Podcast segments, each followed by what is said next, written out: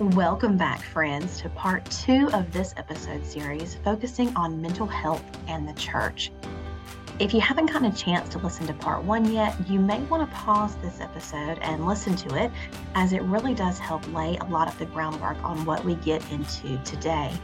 In this episode, we're going to pick back up on our conversation with talking about some resources and practical tools that can help equip you or your church to help people living with mental health challenges.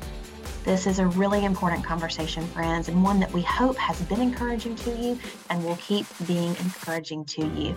As always, we are so glad that you are here with us. This is Beyond the Moment.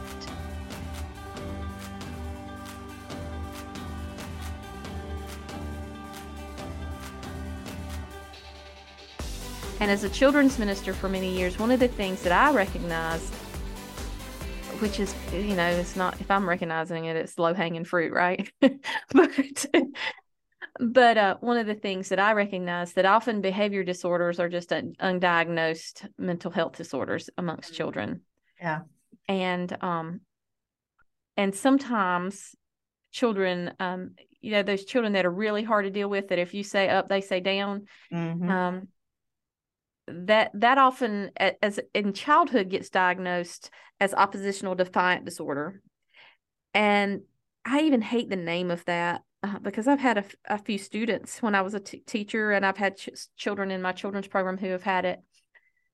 They, they don't know why their brains tell them to do that, but they get that people give them this, uh, I don't know, credit for being way more proactive in their thought processing Mm-hmm. than, than they really are.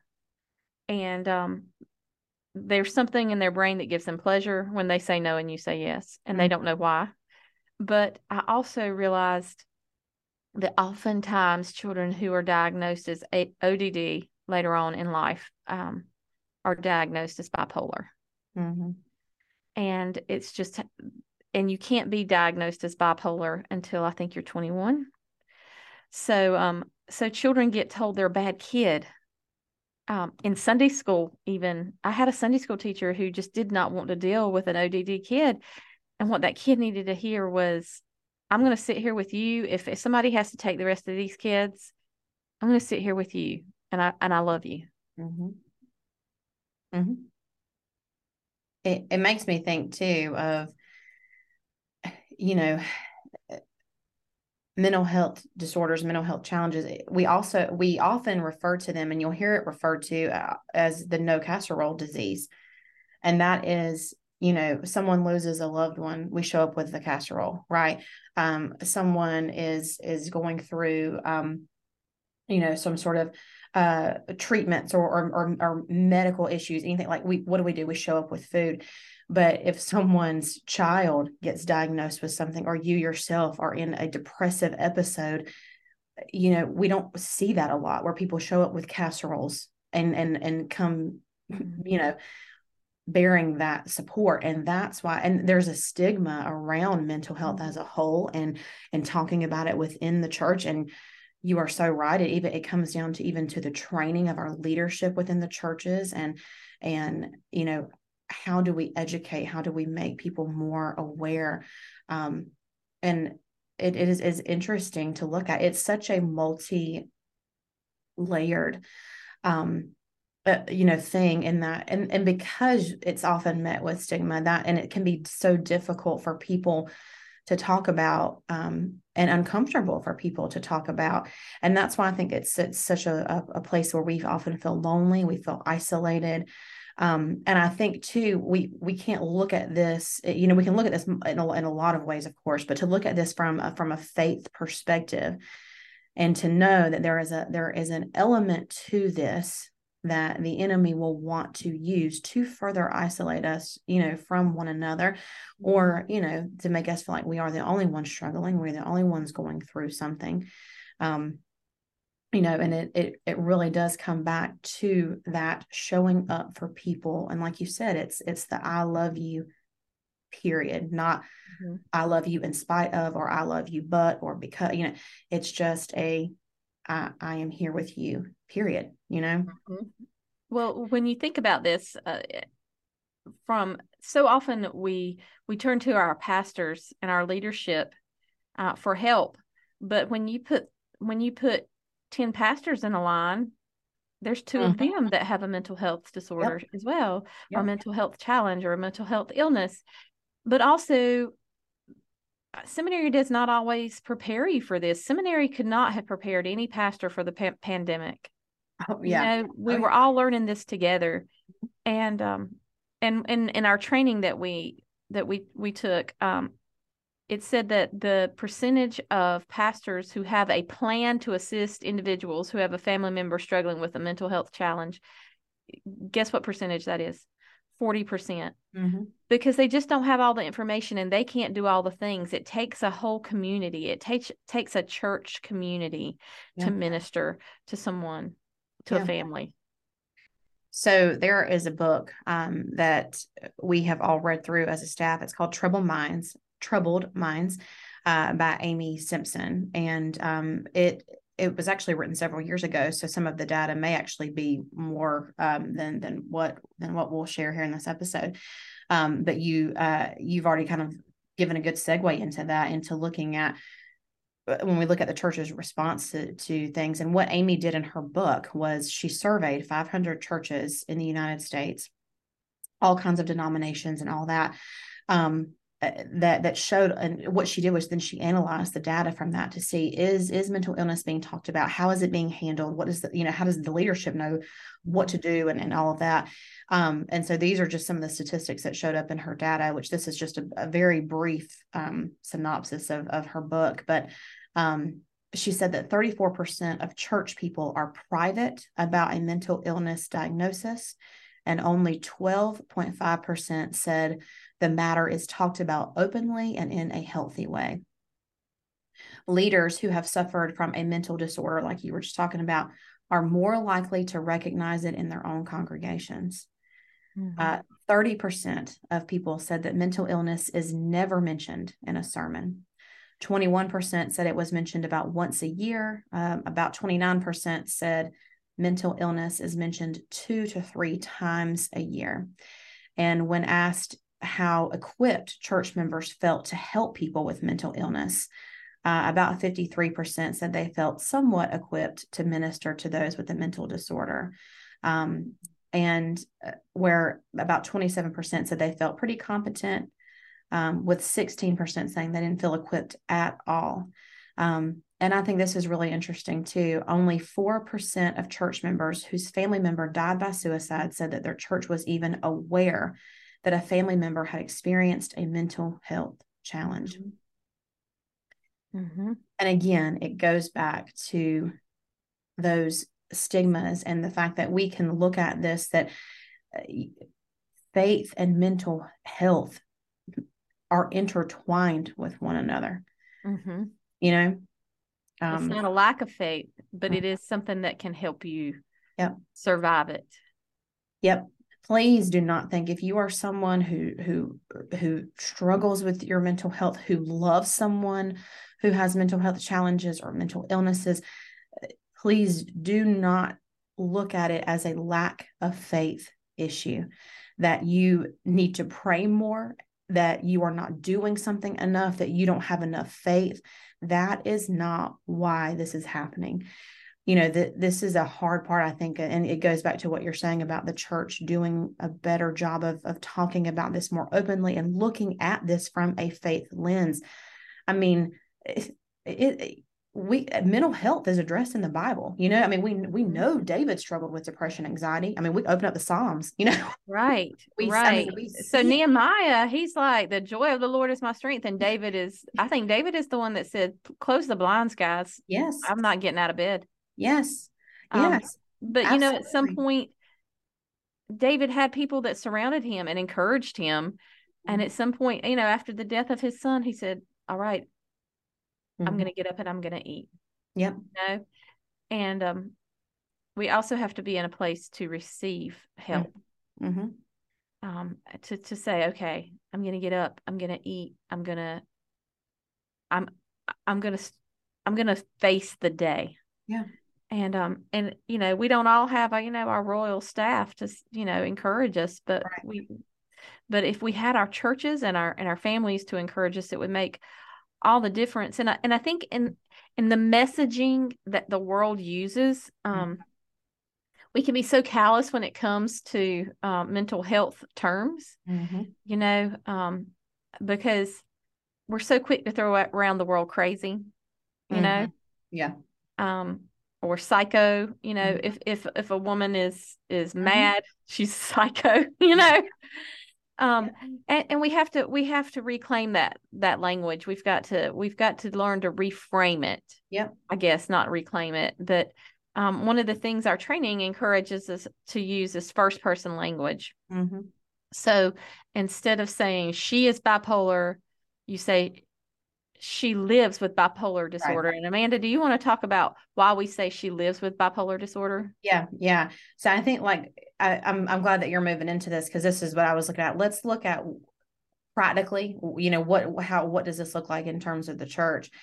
And language is so crucial when we're talking about this. So, you know, and a lot, a lot of times we'll say like, um, and I, listen, I've been guilty of this myself. I'm still having to retrain my brain to even, you know, even in terms of talking about my own mental health, we'll say things like suffering from or battling. Like, I, I mean, I will say that quite often, you know, I'm battling this.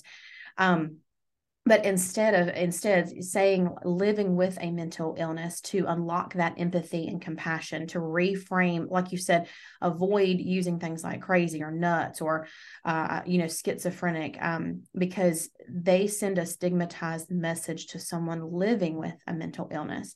Mm-hmm. Or even, you know, we, and this your is, mental illness becomes an insult. Yes. Does that, does that make sense? So if mm-hmm. you say, you know, she, she's schizophrenic, she might not be schizophrenic. You might just be using right. it to describe somebody who is, is giving you a hard time. Right. Yeah. Yes. So we've got to stop using that language yep. um, and, as an adjective. Yes. And, and avoiding saying things like, um, And I, you know, I had well-meaning, I want to give them well, well-meaning people to me say things like pray, you know, pray harder, you know, have more faith. And I would literally sit there and go, I, I'm, I have faith. Like I, I don't know how much harder I can pray for this to go away or for God to take this, you know, from me or, you know, and so, and people will say things, well, if you only had more faith or, or you know, uh, your faith was stronger, you wouldn't struggle with this.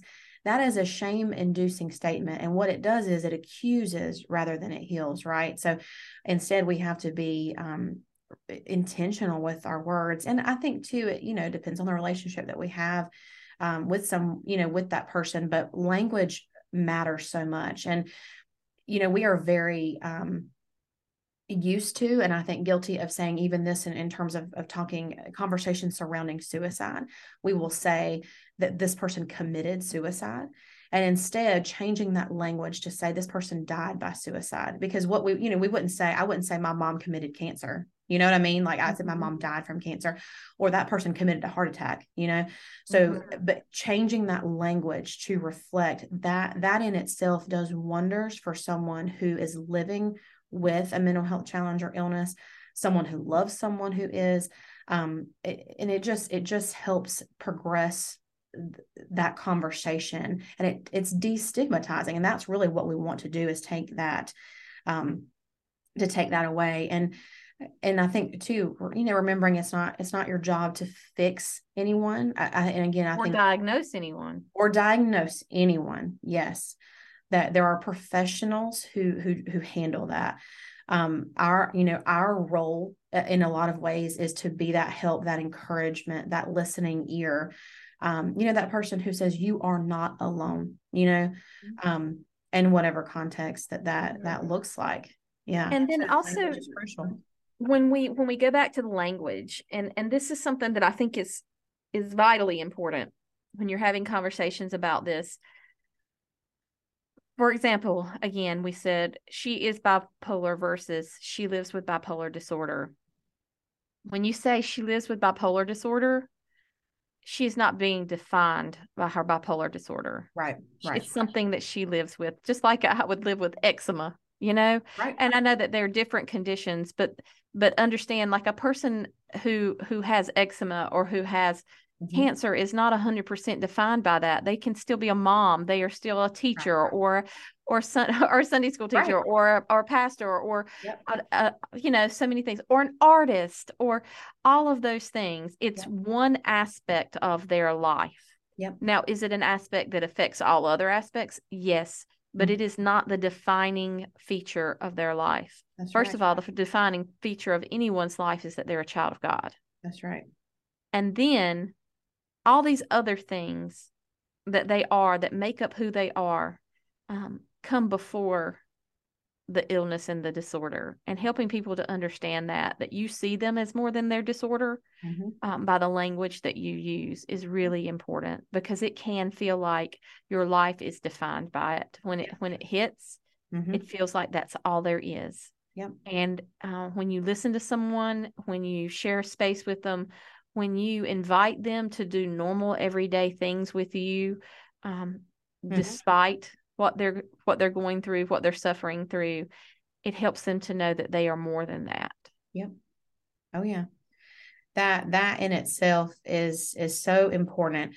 And especially within the church, you, you know, it, it's helpful even for churches have, you know, those resources ready to help people, you know, uh, connect people to those resources, be that listening ear. Like if, if there are people in your churches that you have not seen in a while, that you may, maybe you do know that they struggle and maybe you don't, reach out to them, let them know they are missed, let them know they are loved, like that they matter, because they may, there's so much private struggle that happens within our churches with, with mental health, and because of that stigma that is surrounding it, that we don't want to reach out to someone and say, I'm struggling, I can't get out of bed today. Right. So, so you being on the other end of that and doing the reaching out, and listen, it, it may not, it may not, uh, that person may not be receptive. They may not be, you know, oh yeah, thanks for calling. You know, I really, you know, I, I have been struggling. Maybe you will get that.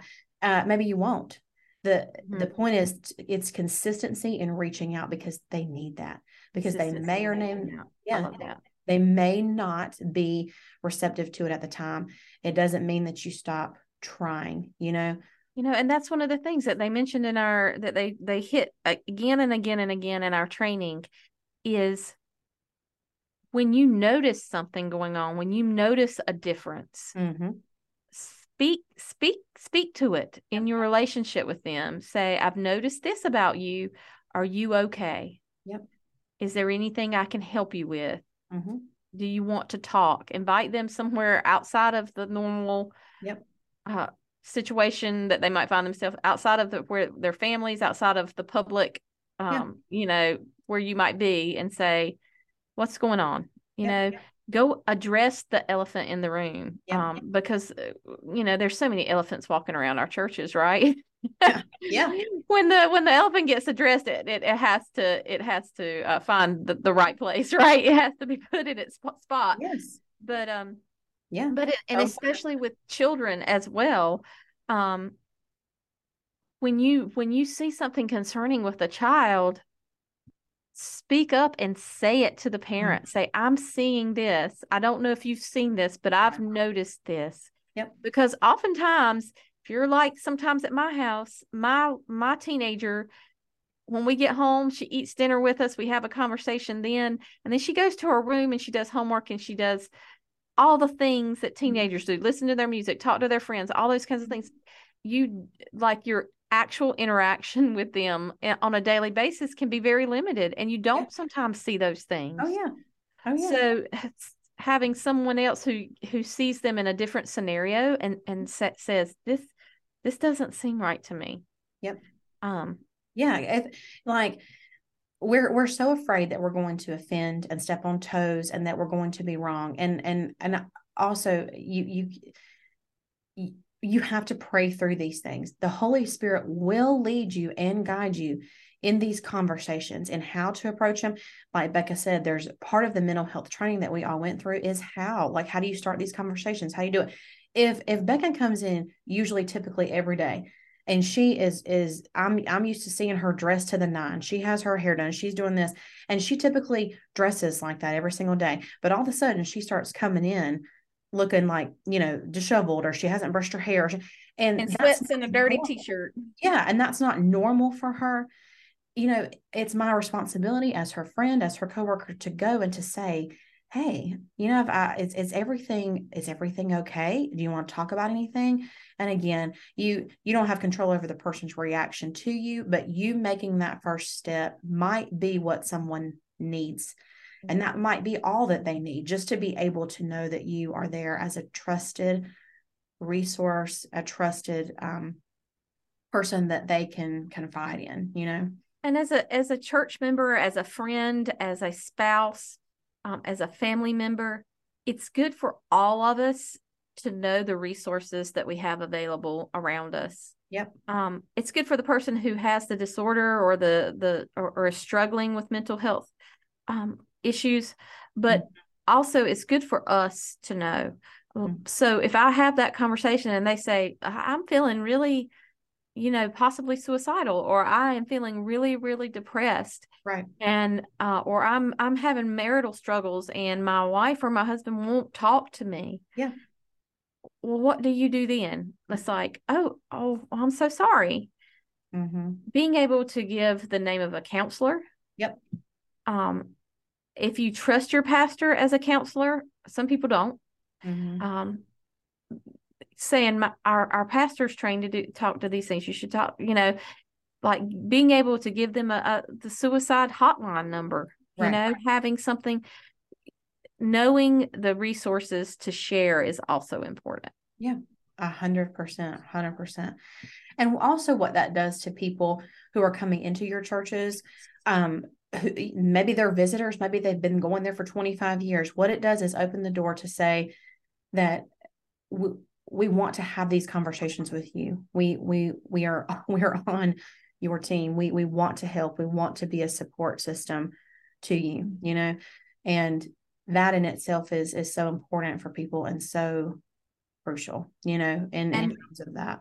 Yeah. And if someone does say, and you know, that that's, that's a tricky thing too, because, you mm-hmm. know, the word suicide gets thrown around too. I just, I, and, oh gosh, amongst teens, I just want to kill myself, you know, like, My, my kid, I've said that so much. She said that before, and I'm like, it, and she didn't mean it like that, but that term gets thrown around to the point that when it's meant with in truth, right, that people don't often recognize it for mm-hmm. what it is. And if someone, you have a conversation with a, with anyone, and they say that they are feeling like they might want to take their life, mm-hmm. um, do not leave that person. Yeah. Um, Stay with them until they have contacted someone mm-hmm. for help. Mm-hmm. Give them, give them some choices, and stay with them until they make one of the choices. Yeah. Um, because what we hear so often is that, um, is that suicide is, is, is something that people may have been thinking about, but when they actually make the choice to do it, it's a, it's a pretty rapid progression. Yeah. Like, this is it. I'm going to do it. It's done. Right. So, um, if they're saying that and they're feeling that, do not leave them. Mm-hmm.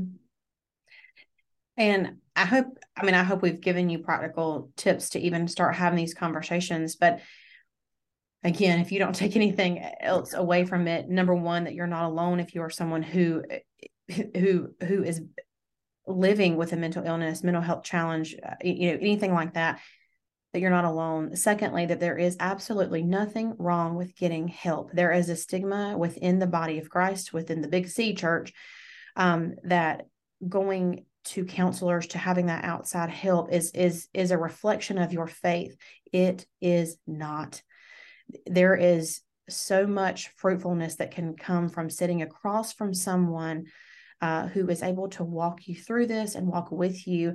Um, I mean, I, I have, I'll just, again, just, just in transparency, part of my healing from panic attacks and living with the anxiety disorder is that, I mean, I, that I see a counselor, and that was tremendous in my recovery, as it is, I know that for, for a lot of people. So I think just knowing Um, that there's, there's nothing wrong with that. There is also nothing wrong with medication, having to be on medication to help your brain to be able to process the world, or, um, you know, for us, again, to detach that stigma away from having to use medications, or that that somehow correlates to how strong you are in your faith. Um, and what and, if we looked at that and said, what an amazing blessing that God gave someone the knowledge mm-hmm. to, to make these medications that can make me feel better. Mm-hmm. What a blessing God has given me that, that people two generations wouldn't have had accessibility to. Yeah.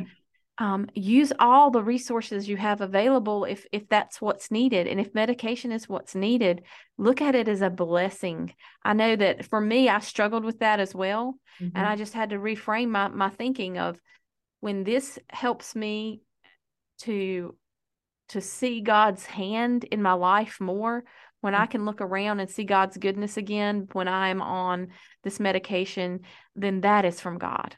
Yeah. Yeah. So I, you know, it's, it's, these are, this is the start of conversations, and, and may, you may already be having those conversations just in your own life and in your church. Um, but, but the start of conversations to reframe how we look at mental health, how the church looks at mental health, how it responds, um, how it's talked about, and the resources and things that we offer. And, Um, I, I was just thinking about this, this verse earlier that I thought would be, would be good sort of as we wrap this up. And that is, uh, it's Colossians three, and it's twelve through seventeen. And it just says, therefore, as God's chosen people, holy and dearly loved, clothe yourselves with compassion, kindness, humility, gentleness, and patience. Bear with each other and forgive one another. If any of you has a grievance against someone, forgive us, the Lord forgave you. And over all of these virtues, put on love, which binds them all together in perfect unity. And let the peace of Christ rule in your hearts, since as members of one body, you are called to peace. And be thankful. Let the message of Christ dwell among you richly as you teach and admonish one another with all the wisdom through psalms and hymns and songs from the Spirit, singing to God with gratitude in your hearts. And whatever you do, whether it's in word or deed, do it all in the name of the Lord Jesus, giving thanks to God the Father through him. You know, as Christians, we are called to encourage those around us with the, the love of Christ, right? We're, we're called to walk alongside each other through difficult seasons, difficult moments, difficult days, and to help each other know that the Lord is so near. And God is so near to us, and whether we're experiencing the the the deepest depressive episode, whether we are or are having a day where we are just really struggling with our anxiety, it's at a high, what whatever the situation is, God is so near to us. He never leaves us in those moments. And that was something that was so um uh, so impactful for me to learn in you know, walking through experiencing panic attacks and, and, and just all of that, was how near God was to me. And, and here I was in the moment, like, I don't, I mean, it wasn't like I was like, Lord, thank you for giving me this gift of this panic attack. I mean, I was like, why are you doing this to me? Why won't you heal me? Why won't you let, this is the thorn in my flesh that you will not take away, and you have the power to do it. You could take this from me like that, and it would be done, and you won't take it from me. And I think we can, we feel like that a lot of times when we are just walking through the mud and muck of, of this, and want to know why we aren't getting better, or why our loved one isn't getting better, or we want to help and we can't, you know, and, and at the same time, knowing God has such purpose in it, and that, that he is just so very present with us in those moments. You know, he didn't, he didn't leave David in the Psalms. He didn't, he didn't abandon David and go, well, good luck with that. You know, uh, you know, I hope everything turns out for you. Mm-hmm. He was right there with him in that mud and muck, and making purpose from that pain. And, and if we can shift our focus, and, and our faith is what grounds us in those moments, it keeps us steady. It is, it is that unshakable refuge that we have in God. And if we can keep that even on the darkest of our days, to know that he is with us, it, the light, it, it, I mean, that's our, that's our verse that we were, you know, talking about at our conference. The light cannot, um, the darkness cannot overshadow the light. The light always comes. The light is there. And it might be for you in the moment, the most, you know, minimal of light, but it's there, and the darkness will, will cannot overcome it, you know, like, and I, I think that's what we have to hold on to in those moments. Well, the light shines through the cracks of our brokenness, right? Mm-hmm. Mm-hmm. And um, You know, Saint John of the Cross, um, he talked about it being the dark night of the soul. Mm. And um, and I think a lot of what he was describing in in in his in his writings was was depression. Yeah. You know, where you you don't, there are going to be days, whether you have a mental illness uh, or a challenge or or you live with one, let's let's start using the right terminology. Mm-hmm. When you don't feel God's closeness, mm-hmm. where you don't feel him near, where you don't feel him guiding you. Um, but God always is there. And, yeah. um, and that's why we can't base our faith on a feeling, yep. right? Uh, it is the knowledge of who saved us mm-hmm. and who saves us every day. Yep. And that's Jesus Christ and, for, and what he did on the cross for us and, and by rising again. And, and that is our hope. That is our light at the end of the tunnel. Mm-hmm. That is our, that is our, that is the knot that we can tie in our rope and hang on to for dear life. When we don't feel anything else, yeah. we can know that we are saved mm-hmm. by grace. That's right. That's right. Well, I can think of no better words to end on than, than those. And I hope that this is a conversation that's been helpful to you. It's, I mean, I know for us, it's an ongoing conversation, and it's just one to keep, to, to keep looking at and, And just being willing to sit with people and have those hard conversations and, and just being present in those everyday moments um, with each other.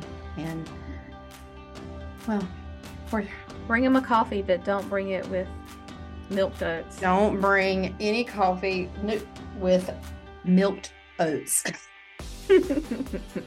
Duly noted.